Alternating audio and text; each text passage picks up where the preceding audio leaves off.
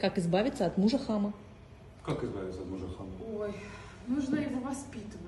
Избавиться Не нужно избавляться от мужа вообще.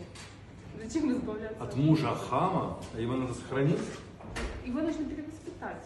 О, Это возможно? Люди не меняются. люди не меняются, я тоже об этом говорила, но перевоспитать можно. Под человека. себя.